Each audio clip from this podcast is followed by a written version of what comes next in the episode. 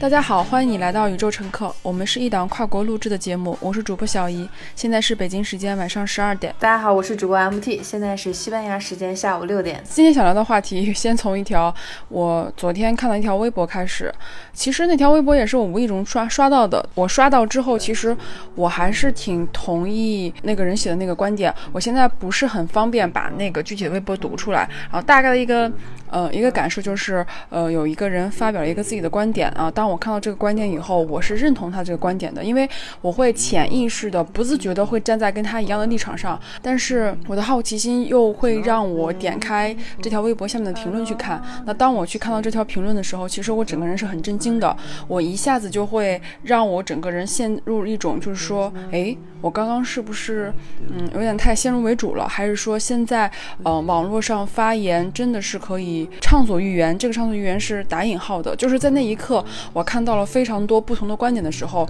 我有怀疑过自己。那我在之后的一段时间里，我再去想这件事情的时候，有点难过，或者是有点有点不安，是因为我突然发现，就是我现在呃，在中文的。语言环境里面去看很多信息的时候，我发现会有非常多的垃圾信息。嗯，这个垃圾信息并不是指这个这个人发表的这条微博是垃圾信息，而是说，当我去看一些不管是微博也好，或者其他的一些评论也好，我会发现里面充斥着大量的不准确的、不正确的，以及非常浪费时间的一些观点。就是我看完这些观点以后，并没有让我有很大的帮助，反而我会有一种觉得哇，好浪费时间！我为什么要看这些人在那儿聊这个事？情在，我为什么要看这些人去发表这些观点？我突然发现，就是周围的很多信息非常的不可靠，而且就是不值得我去花时间去看这些信息。你也看了他下面那些评论，包括那个博主写的那个文章。包括之后我们又聊了很多，现在我们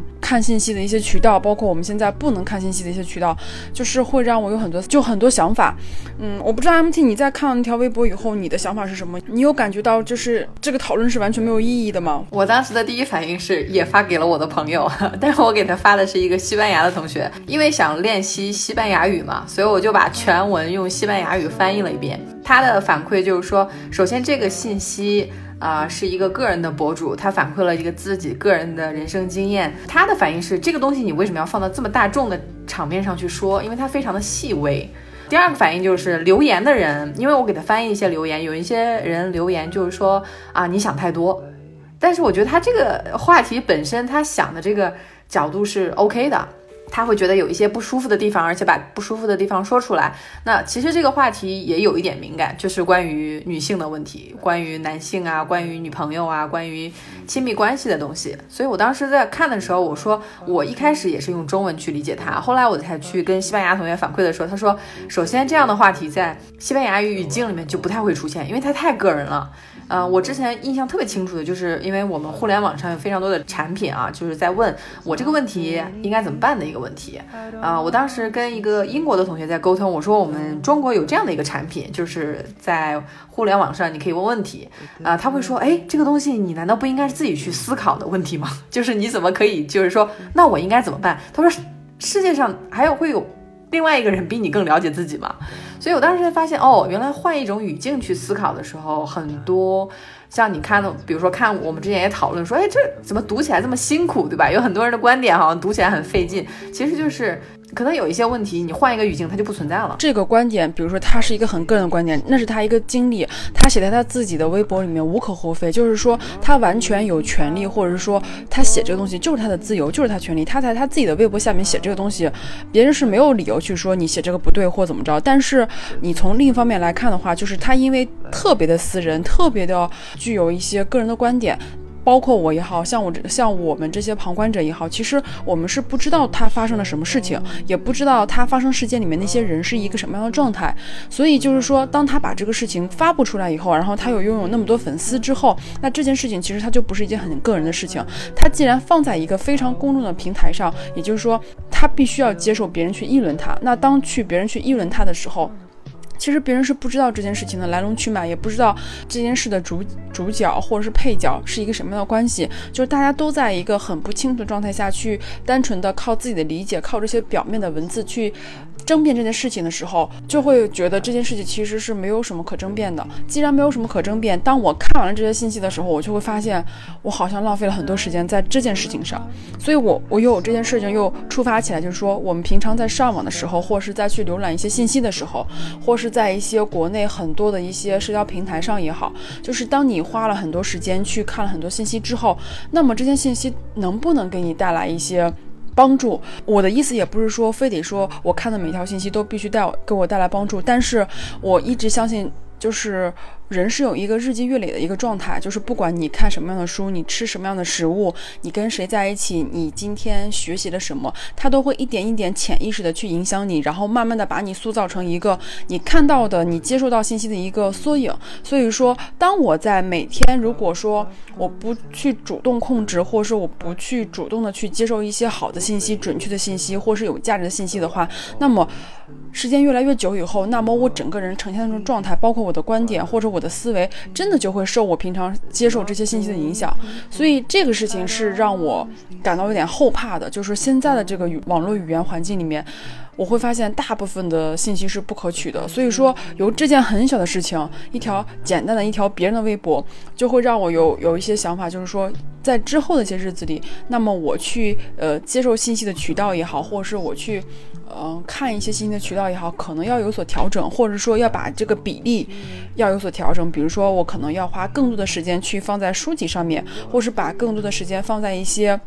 更有价值的一些网站上面。嗯，是的，而且还有一个我们不同的语言，虽然我提了很多，但是之前也提到过，说中文是百分之二十的人类语言嘛，但是在 Wikipedia 就是它的词条上面是贡献度是百分之五。你当然可以说啊，Wikipedia 主要是用英文的，所以说。呃，英文虽然是百分之二十的人类语言，但它的知识总量是百分之三十。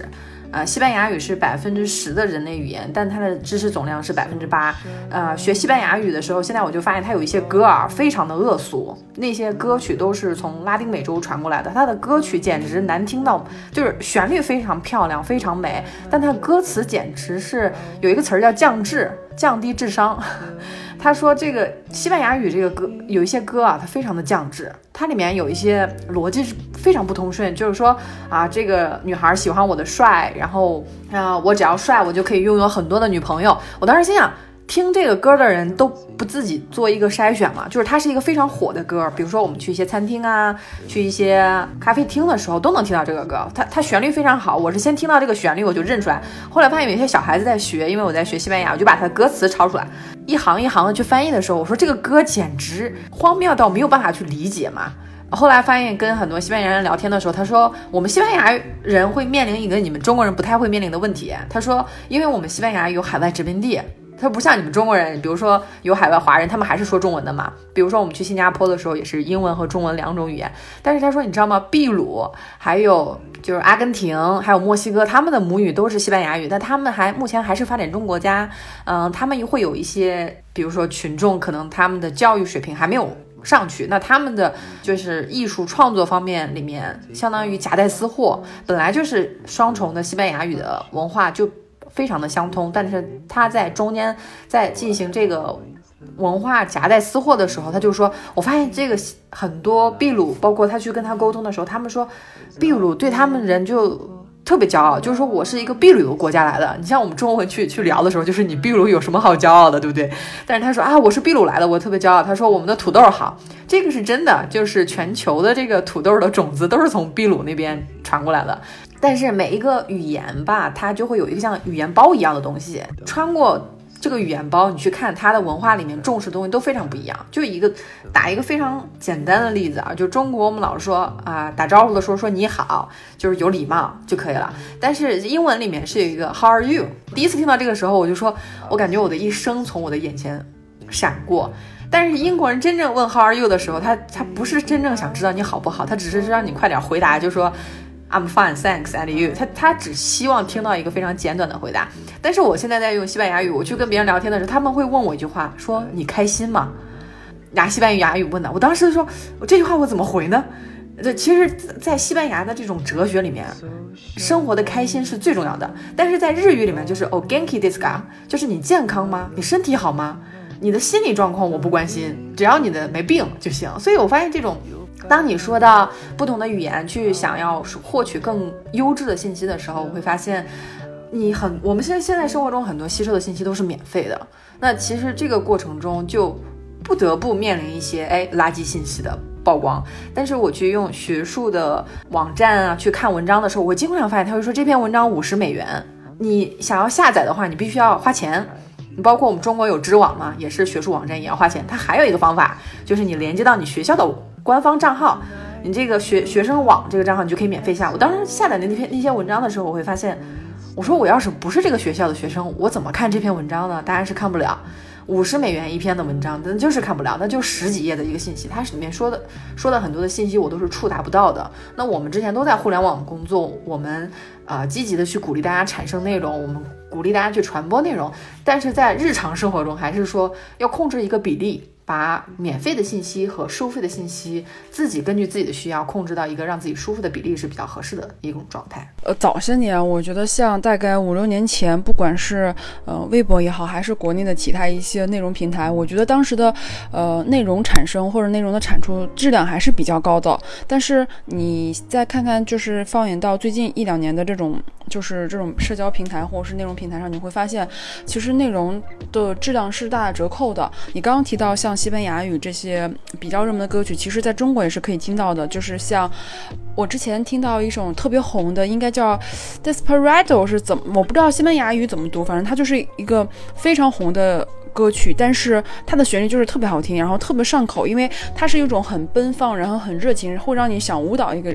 一个感觉。但是我是不知道它的西班牙语是什么意思。那你刚刚说的那个事情以后，我就会联想到。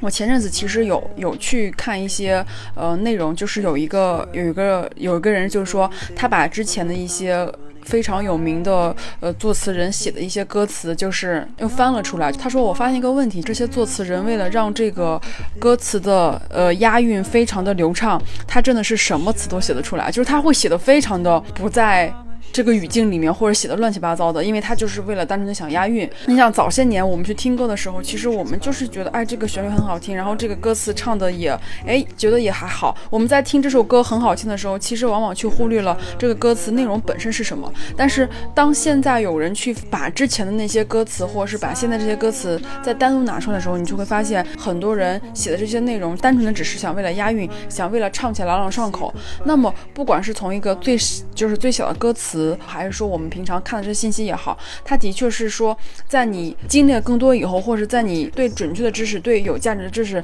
要求更高的时候，那么你的确是需要带着一些审视，或者带着需要带着一些标尺来审视这些信息，来审视你每天的这些输入的这些信息。大部分人生下来的时候，其实起点都差不多。你会发现在你生活中你看到的东西、你学到的东西、你日常信息的来源，它是非常能够决定你最后的一种状态的。所以就是说，如果你频繁的去摄入一些没有很多价值的信息，整个人出现你的言论也好，或是你的发表的观点也好，我觉得都会带人失色的。当然，这个问题其实我之前也没有特别多的感受，我只是觉得，哎，我应该怎样怎样怎样，我不应该怎样怎样。但是昨天你发了我那个邮件之后，我其实我是非常非常有感慨的，就是说，就是让我这个概念一下子就会怎么说，就是支棱了起来，就是我会更加警觉。那个邮件的内容，我觉得还是其实可以说说的，你可以。说的时候稍微避免一些敏感词，我觉得还是可以聊一下那个你那封邮件，我觉得非常有有感受，包括我还把它转发给了一个特别好的朋友。这个东西我觉得是适合分享出来跟大家一起来分享的，就是让大家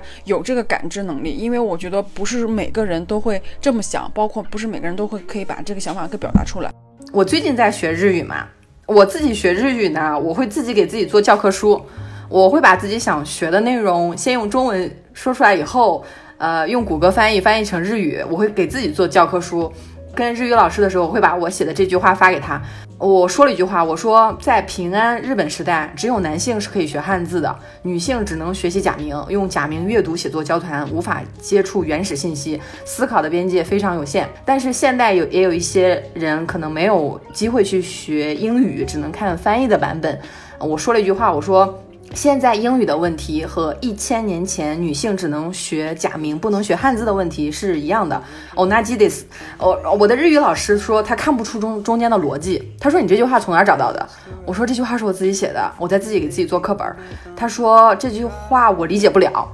但是我又跟其他的朋友，包括跟一个会说四门语言的朋友聊天，我说我把这句话翻译翻译给他。他是一个西班牙人，但是他可以流利的用日语和英语和法语思考和交谈。他说他一看就知道啊，他说是啊，他说现在这个语言都二零二零年了，我们去看国际信息的时候，当你只能用中文获取信息的时候，你的信息面就是那么多呀，就是百分之十的信息量啊。我记得你给我发过一本书叫《爱说教的男人》，你说有一段我看不懂，你把那那张照片发给我，我手上刚好有那本书的英文版，我就把那个英文版那页也发给你。我把它翻译了一下，你说哦，你说能看懂了。我说这个人他他翻这本书不知道他是什么样的一种用意，他把这个词翻译的很难理解，翻译的很绕。但是你明明就是可以用很简单的话把它说出来，我不知道他为什么要用这么难的话，但是我能看懂他，并且把那个截图发给你，是因为我手上刚好有这本英文书《爱说教的男人》这本书的英文书写的非常简单。我当时去这样去想的时候。我就跟这个日本的老师去聊，他会发现他拒绝去思考这样的问题，他拒绝把日本一千年以前的女性只能学一半的文字，男性才可以学好学好汉字。当时我们都知道《源氏物语》嘛。呃，子师部的书，但其实子师部不是他的真名，我们现在都不知道他的真名叫什么，也不知道他的生卒年份。他的网上你能查到他的生卒年份都是打问号的。但是我们去看到很多男性的作家，他们都是非常清清楚楚的几年几几月生，包括他们有很多个名字。呃，我们古代的那些作家呀，曾用名啊，笔名啊，我们都记得很清楚。可是关于女性的信息记得都非常的不清晰。呃，我我去把它把今天的英文的信息这个联系起来。我后来发现，就是跟朋友讨论的时候，他说你的平常的知识的训练是非常的重要的。你没有哪一天是说，哎，今天是我特别重要的一天，所以我要开动脑筋去想。你的每一天都是非常重要的一天。你的日常接触的信息，呃的选取就非常的重要。所以说，我会发现语言的限制，特别是信息的限制，就会。让一个人活在信息茧房里面。我原来也看看《五国与五民》，我们之前讲到《五国与五民》是拿英文写的，但是我去看中文的版本，我看不懂，因为他。翻译的书是清朝的秀才，他非常的唯我独尊，他把一本明明是向国外的人介绍中国的书，翻译成了中国的一个特别骄傲的一本书。所以说，这个是我的一个启发的点，就是当我去跟他去讲这些新的信息的时候，他说我看不出来中间的联系，但是我去跟一个会说很多种语言的人去说的时候，他说他说这个问题是这样的，所以我就会发现，哎，把这种不同的信息跟不同的人去比较以后。会给到我更多的一个反馈。提到那个爱说教的男人，其实我一直有一个有一个疑问点，到现在这个疑问点我都没有解释的很，就是我还没有想明白。我想跟你分享一下这本《爱说教的男人》，他的那个翻译者其实他之前是有上过几档播客的，然后去宣传这本书。那我也是通过这个播客才知道，就是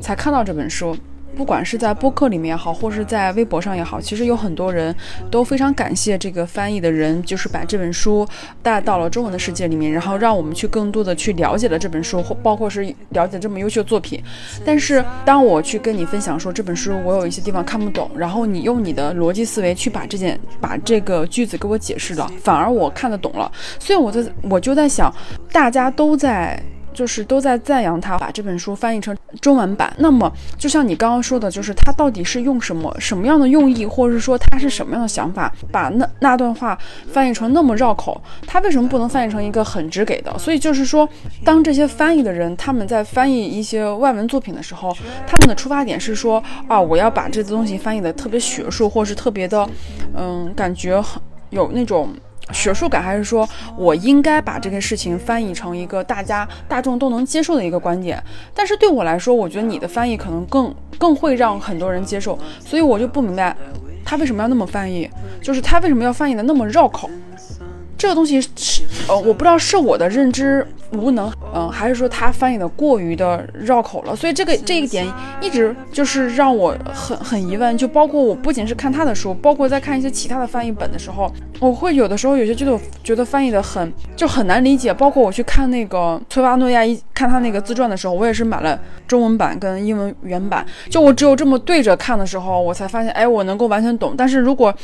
只让我看中文的时候，我有的时候觉得，我就觉得他翻译的不是很好，就是他这个句子会让我觉得不是很好。所以为什么一个英文不是那么好的人，当他在看到这些中文版本的时候，他不知道英文是什么样子，但是他能感知到这个翻译翻译的不是很对，或或者是翻译的不够流畅，那么造成这样的一个原因是什么？我我我到现在还不太明白为什么会造成这样，他为什么不能像中文写作一样，就是流畅一点？就为什么这种翻译的书总是会有一些句子很绕口？你我觉得这个问题是二，就是二十一世纪以后才有的一个问题，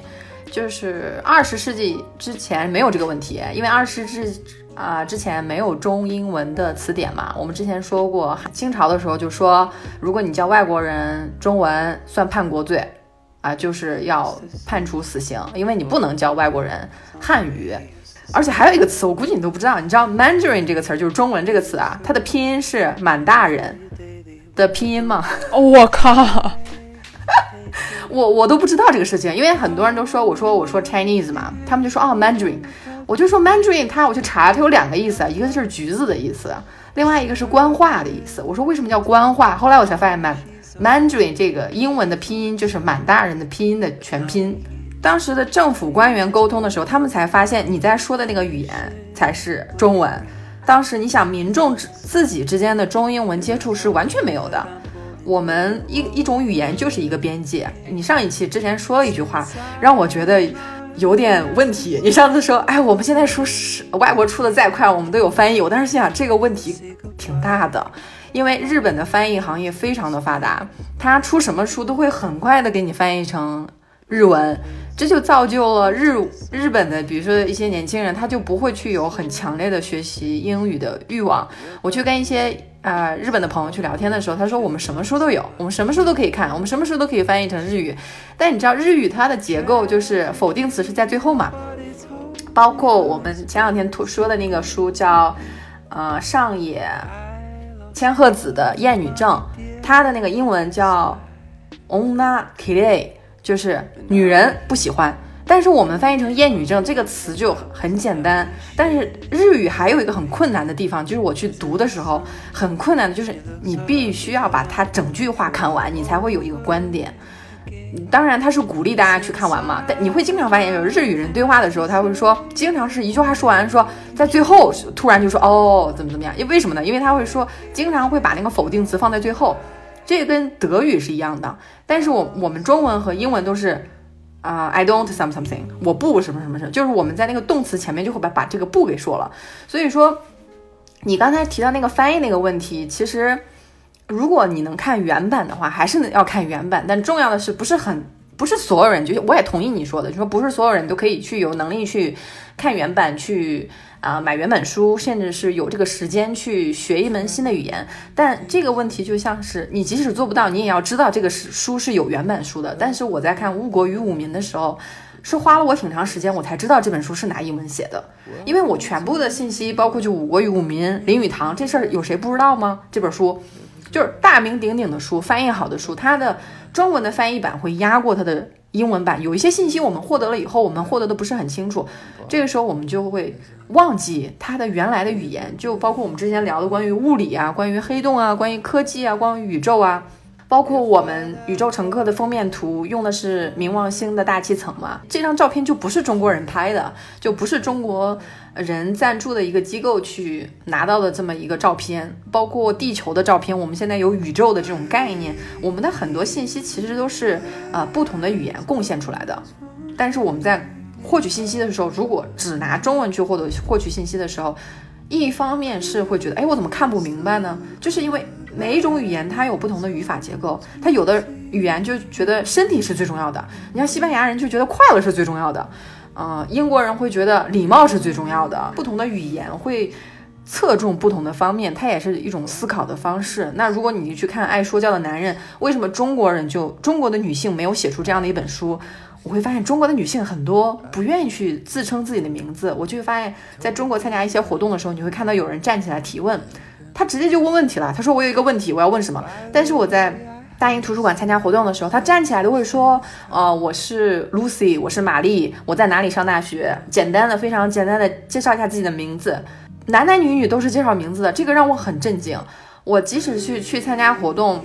不会发什么材料，但是我只要坐在那个活动场地里，每一秒我都在学东西。我发现他们这边的人非常重视是谁在说这个话。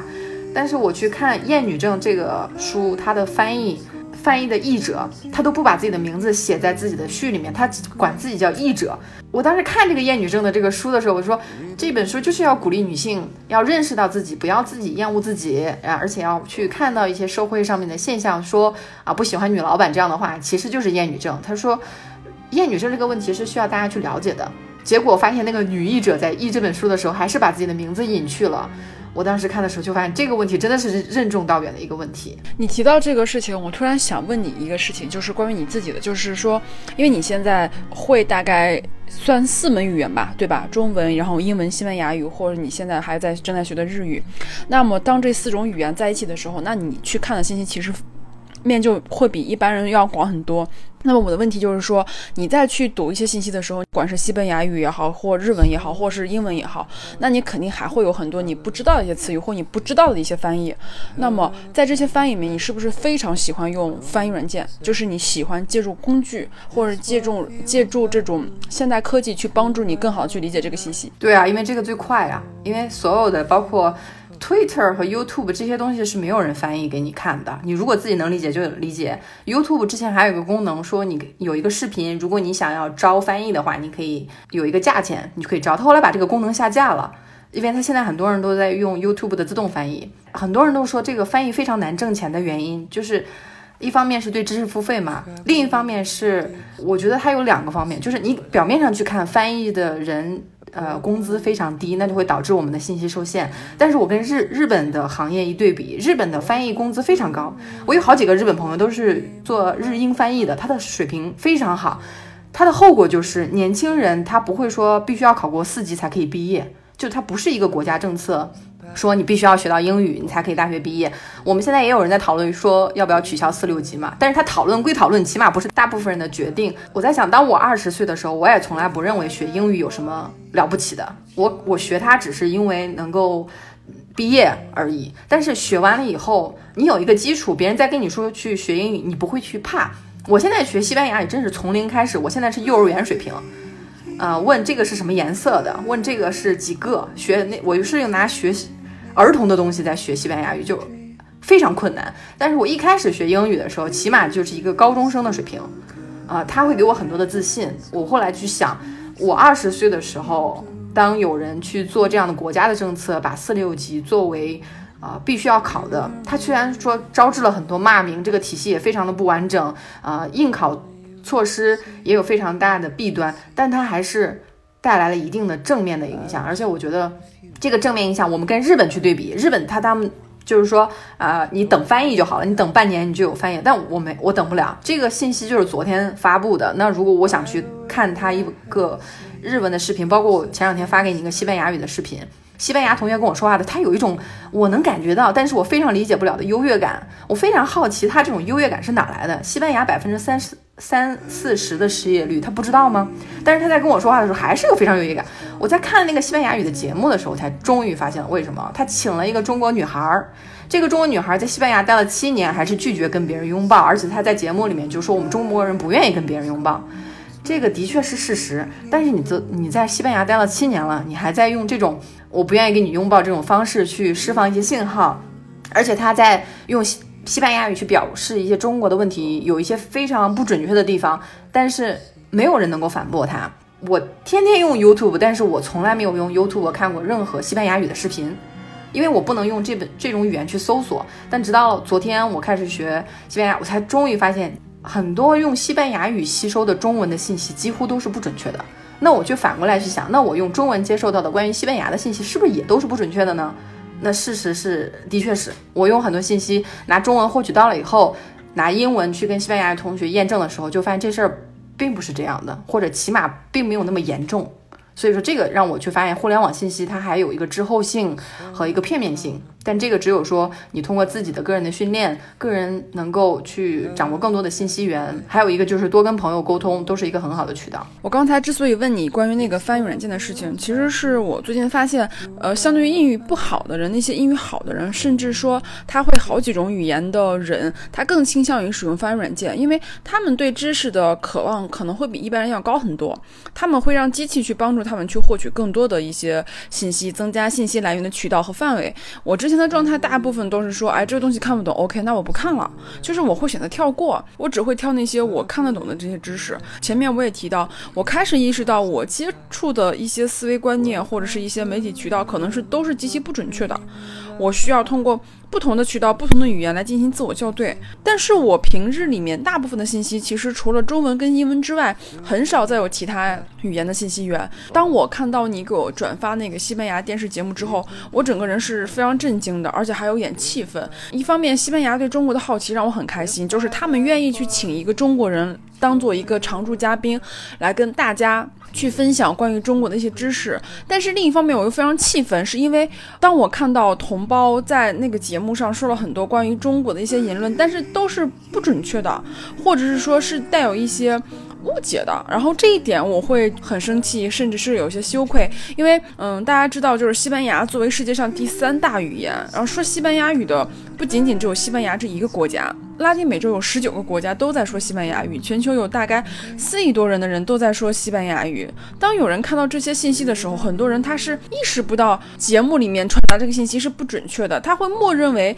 中国就是那个样子。所以回到我个人，当我自己再去看这些，呃。信息的时候，或者是我自己再去接受信息的时候，我可能同样也不能选择说去完全接受这个观点，因为它可能也是极其不准确的。我们完全可以在日常的一个信息浏览中，去增加浏览的渠道，去扩充自己的阅读和知识范围，和更多的朋友去进行一个交流跟沟通，获取更加客观的信息来源。如果你真的想学到一点什么，我觉得靠短视频或者是去靠一些 KOL 的名言名句是行不通的，你还是得多读书。你需要自己去构建自己的信息源，学会去搜索信息，去分析信息，然后去转化信息，然后去再去吸收这个信息。我觉得这个是目前这个信息时代爆炸的一个关键的技能点。落后的、错误的思维框架，它会潜意识的去影响你对这个客观世界的认知和了解，会把你拉到一个平庸的水平线上。所以获取信息的时候，要想一下这个东西。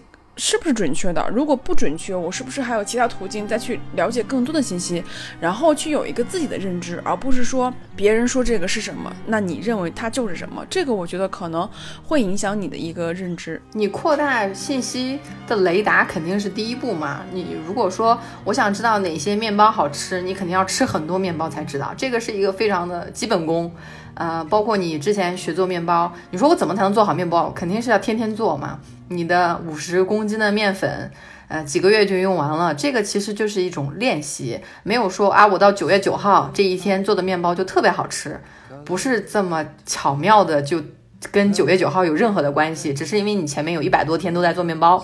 嗯，那另外一个就是自己想办法要把自己的信息量扩大。这个信息量扩大，如果说有语言的加持的话，就去学语言啊；如果没有语言的加持的话，就要嗯扩大源头，比如说。呃，有一些网站，那要可可能要多看一些网站的信息，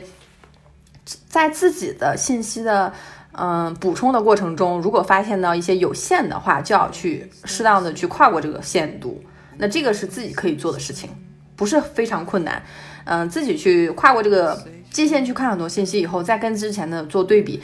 我的观点是每一天都很重要。我去看很多信息的时候，包括我去给你发一些啊视频。李永乐老师的视频，这个视频非常有趣，因为我在英国的硕士课上面就讲了这本书，就是《贫穷的本质》这本书。结果他在十五分钟的一个视频里面讲的非常清晰啊。这个视频发给你以后，我说一看一下这个视频什么时候发的，我说我说我怎么去年没有看到这个视频？如果去年上课的时候能看到就好了。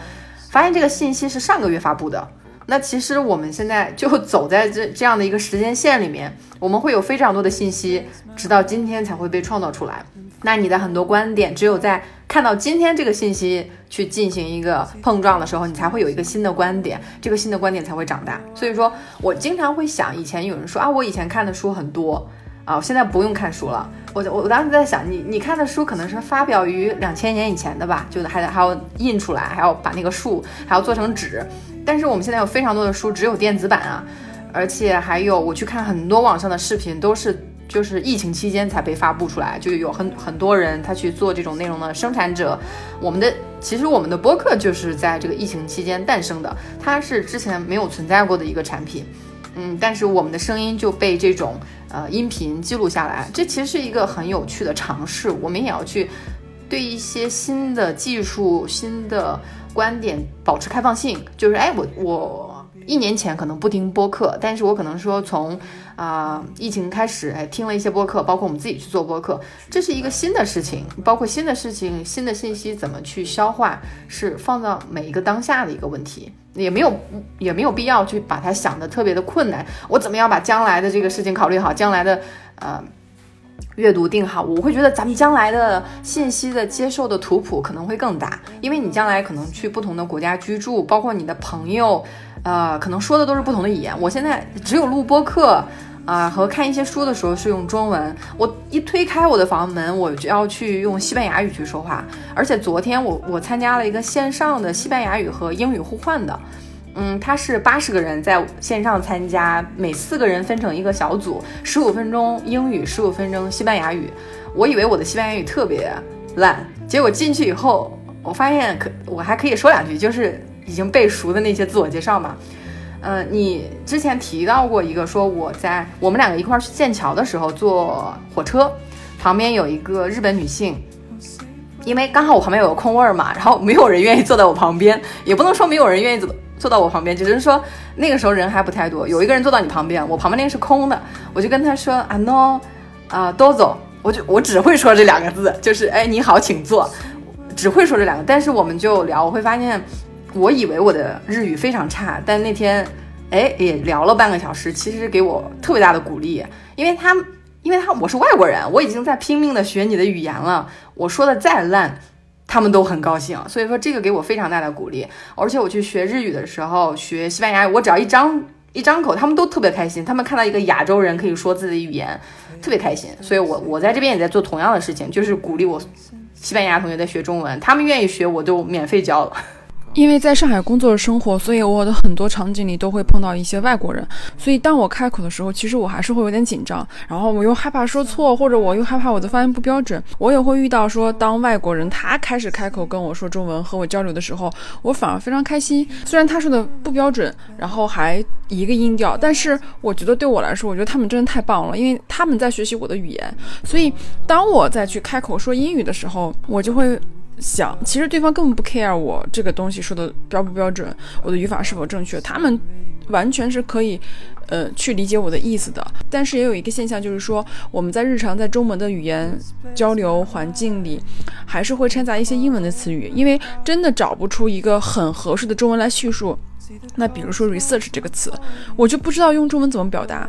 我要去做一个研究，就显得很正式，所以我就觉得这个东西只能用英文来表达。其实现实中有很多这样的场景，就是我们不知道怎么用中文去表达更好的这个意思，然后反而是用英文来说的时候，感觉哎，这个意思是完全符合我自己这个心境的。所以我觉得这是一个非常好玩的一个现象。中文的确有翻译就是研究，但研究这个词，我非常喜欢一个词叫 education 嘛，就是教育。但是在中文里面，教育是一个非常奇怪的词。呃，有一些男生说我要教育教育你，那那就是打打群架的时候说我要教育你一下，他他把这个意思贬贬低成霸凌，贬低成暴行。我跟一个朋友聊起这个问题，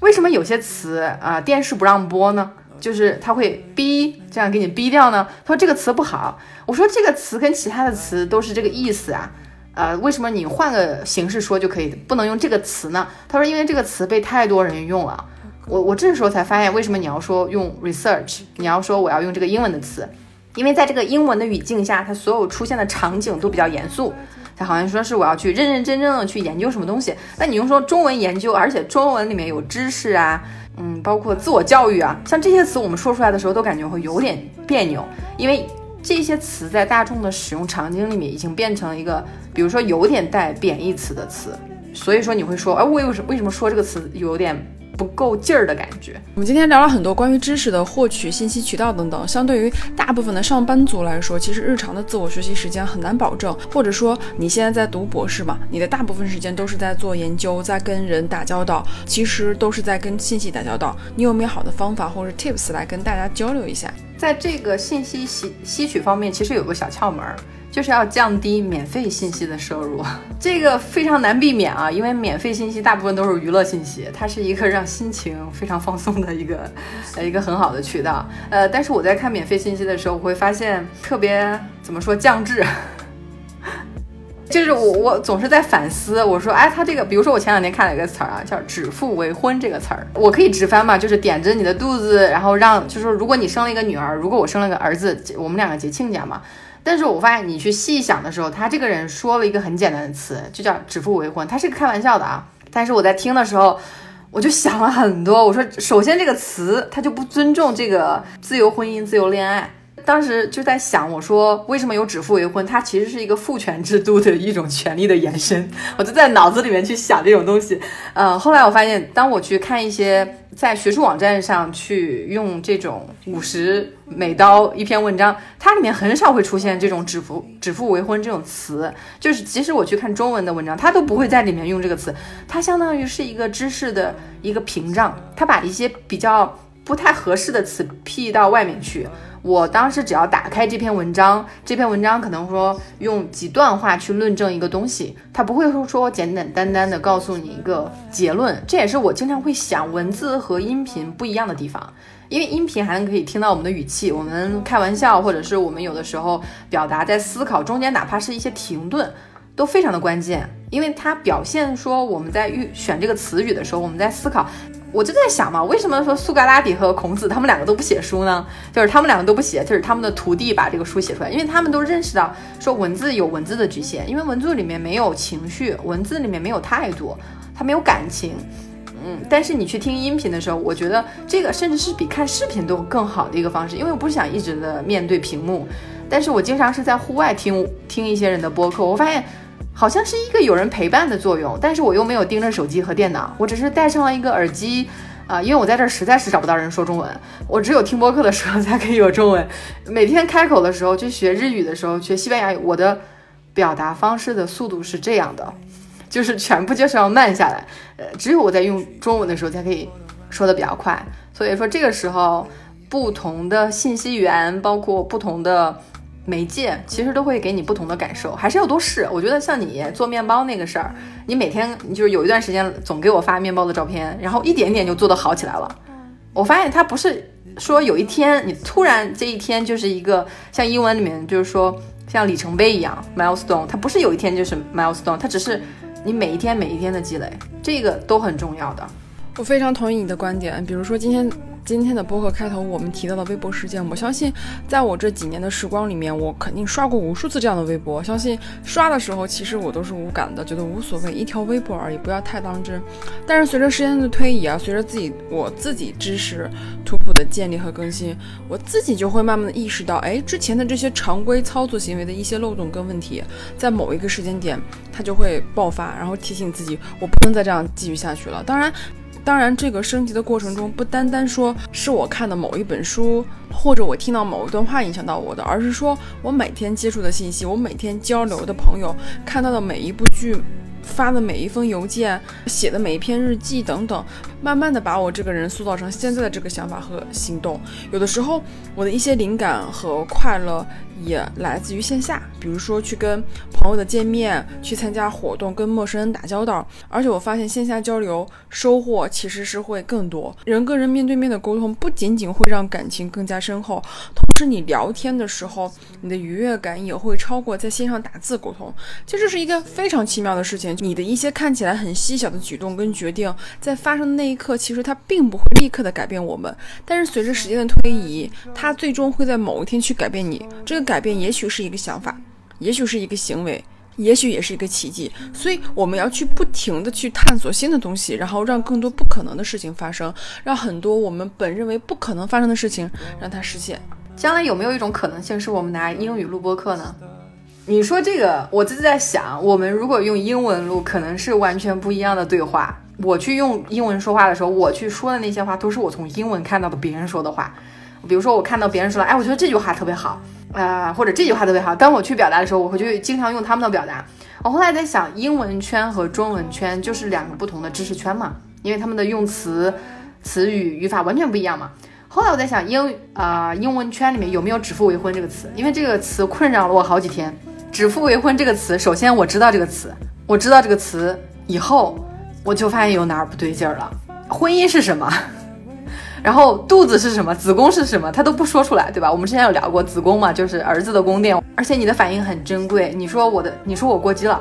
你说这个反应想太多。我后来拿这个英文去翻译成就是 the palace for the sun，还有西班牙语，包括乳房这个词。呃，我也去给他们翻译，就是 La Casa de Leche，啊，牛奶的房子，啊，日语里面也是这个词，因为我们是从日语那边借过来的。我跟我的许多西班牙语朋朋友分享，他们的脸是那种惊讶的，就像见到鬼一样的那种脸。我当时就啊，我说我要不不断的在生活中做验证，我要把这个故事不断的去讲给别人听，看看英国人的反应、美国人的反应和西班牙的反应。因为我现在比如说在线啊，会有参加一些呃西班牙语和英文的。语言交流群，我会发现他在里面完全在聊不一样的东西。我去问一个在啊墨西哥出生的华裔，他十四岁啊从墨西哥搬到了美国，我就问他中美关系这个事儿，他就特别的轻松，他说这个是国家层面的事情，我们。个人的话，还是依然在这个群里面互相做语言交换嘛，因为他想练西班牙语。他说他十四岁就离开墨西哥，所以他在这个群里面学西班牙语。我当时一听就发现，哦，原来这种人跟人的交流，即使不是在线下，但是它会让你跨越一种。我经常看中文信息，什么贸易战呐，还有中文的这些摩擦呀，我就看了自己特别精神紧张。但是我去跟美国朋友聊，包括呃跟一些朋友就是在线上聊天，面对面就只有我们两个人的时候，他说。这个事情不是很严重。他说我们到现在还是有很多人在学中文啊，还还是有人经常点外卖。他说你自己在看新闻媒体的信息的时候，也要去保证一定的信息，去接受线下的信息，去接受真人的信息，要保持跟人的沟通是比较重要的。当你有机会出去见朋友的时候，不管他给出了什么样的反应，你包括上次跟我说了一个人，他啊聊了两个多小时没有正眼看你，我当时心想这个就是一个非常好的案例。就是他还有现在还有机会触及到你，但是也是你的责任，你要把他，呃，就是要把它触及到你的距离放大，不是不不需要让他很轻易的联系到你，呃，他怎么可以给你当当面两个小时？而且你在跟其他的男性朋友沟通的时候，我们也分析了那个男性朋友的反馈，他会说啊，因为你们两个不熟，他才没有看你。我觉得这完全就是找借口。所以当我们生活中。有一些呃案例的时候，就把它当做一些案例去分析。你你不可能说啊，我不要多想，或者是这个事情我就让它过去吧。我们是之前聊的上一期，我我我们自己就会经常给自己的回忆做删除，叫自我的那个信息就给它删除掉。就说这个东西不愉快，我们就不去想它，其实是放弃了一个锻炼大脑的机会。恰恰是因为这个事情让你非常的烦恼。那就是要面对这个挑战嘛，去多想一想，跟朋友多聊一聊。我上次跟你说那个子宫、乳房，还有有一个词儿，我说了以后你就没有再重复。你说那个词啊，我就反复的给别人讲这个词。后来发现，在生活中得到了非常多的验证。其实这个其实是一个挺有趣的一个过程，不要去放弃它，每一天都很重要。我当时看到那个西西班牙语视频的时候，就是震惊的状态，因为我听得懂。一些关键词，我能非常确定他说的这个关键词我没听错，但是他连到一起，连到一起那个逻辑让我就非常的震撼。包括也有中国人去留言嘛，说你留的这个信息根本就不准确，请你以后不要再这样说了。他全部的留言都是西班牙语的，那就会有另外的人，西班牙人说，这就是我们了解的中国。如果我去中国，我也肯定像中国那样行事的，但是你来到西班牙，你就要像西班牙这样行事，这就是我们西班牙人的笑点。我当时说什么叫做西班牙人的笑点？就是我们都管它叫西班牙，是一个小语种，是一个小国家。我们不要忘记，有很多人一辈子都生活在一一个国家，从来没有出过国，在他的一辈子里面都不会用中文去接受一条信息，他从来不用我们用的中文的产品。所以说他在这种情况下，如果对中国有误解，其实是很自然的一件事情。我原来也是上火。我说你怎么问我这样的问题？你这样很自傲。但是后来就发现，他一辈子接受的信息都是拿西班牙语接受的，那他对很多观点有误解也是自然而然的。那我的信息其实原来也是用中文去接触的，所以说对西班牙世界有一些人对待我的态度，包括在马路上看到我，给我比个十字儿，把我当妖怪看，啊，他不是妖怪，天主教叫恶魔，把我当恶魔看，也是很受伤的。我还有另外一天没有跟你讲，就是。走在路上有一个老太太，她看到我以后，她就是说，Hola guapa，就是 Hello，漂亮小姑娘。我当时一听，我当时就想啊，我说昨这个老太太跟昨天跟我比识字儿那个老太太，他们两个就相互抵消了。我重复这个比识字儿的老太太，远远超过去给我释放善意的西班牙老太太。而且我老去形容这些呃一些误解。我会发现，你最坏的经历往往会构成最好的故事，因为你会讲我很好的经验的时候，好像不是有那么触动力；但是你去讲很坏的经历的时候，即使说当时体验很糟糕，但是我相信你，比如说一两年以后再去听这期播客，你说啊，原来我当时在想这些问题，其实就是因为它恰恰很不舒服。所以说，当你遇到不开心的事情、不好的故事、不好的一些情绪的时候，这个可能是构成将来故事的一个很大的一个部分。那 OK，我们今天就先聊到这里。好，谢感谢你的收听，感谢大家的收听。如果你喜欢宇宙乘客，我们特别开心，你可以分享给你的朋友们，并让他们喜欢上听播客，让我们相遇在互联网的电波里。我们也非常欢迎大家在苹果播客 Podcast 给五星好评。最后提醒大家，我们的播客可以在网易云音乐、喜马拉雅 FM、小宇宙等国内各大平台收听，同时也可以在 Spotify、Castro 等国外播客平台收听。欢迎关注、点赞、分享，非常感谢大家的支持。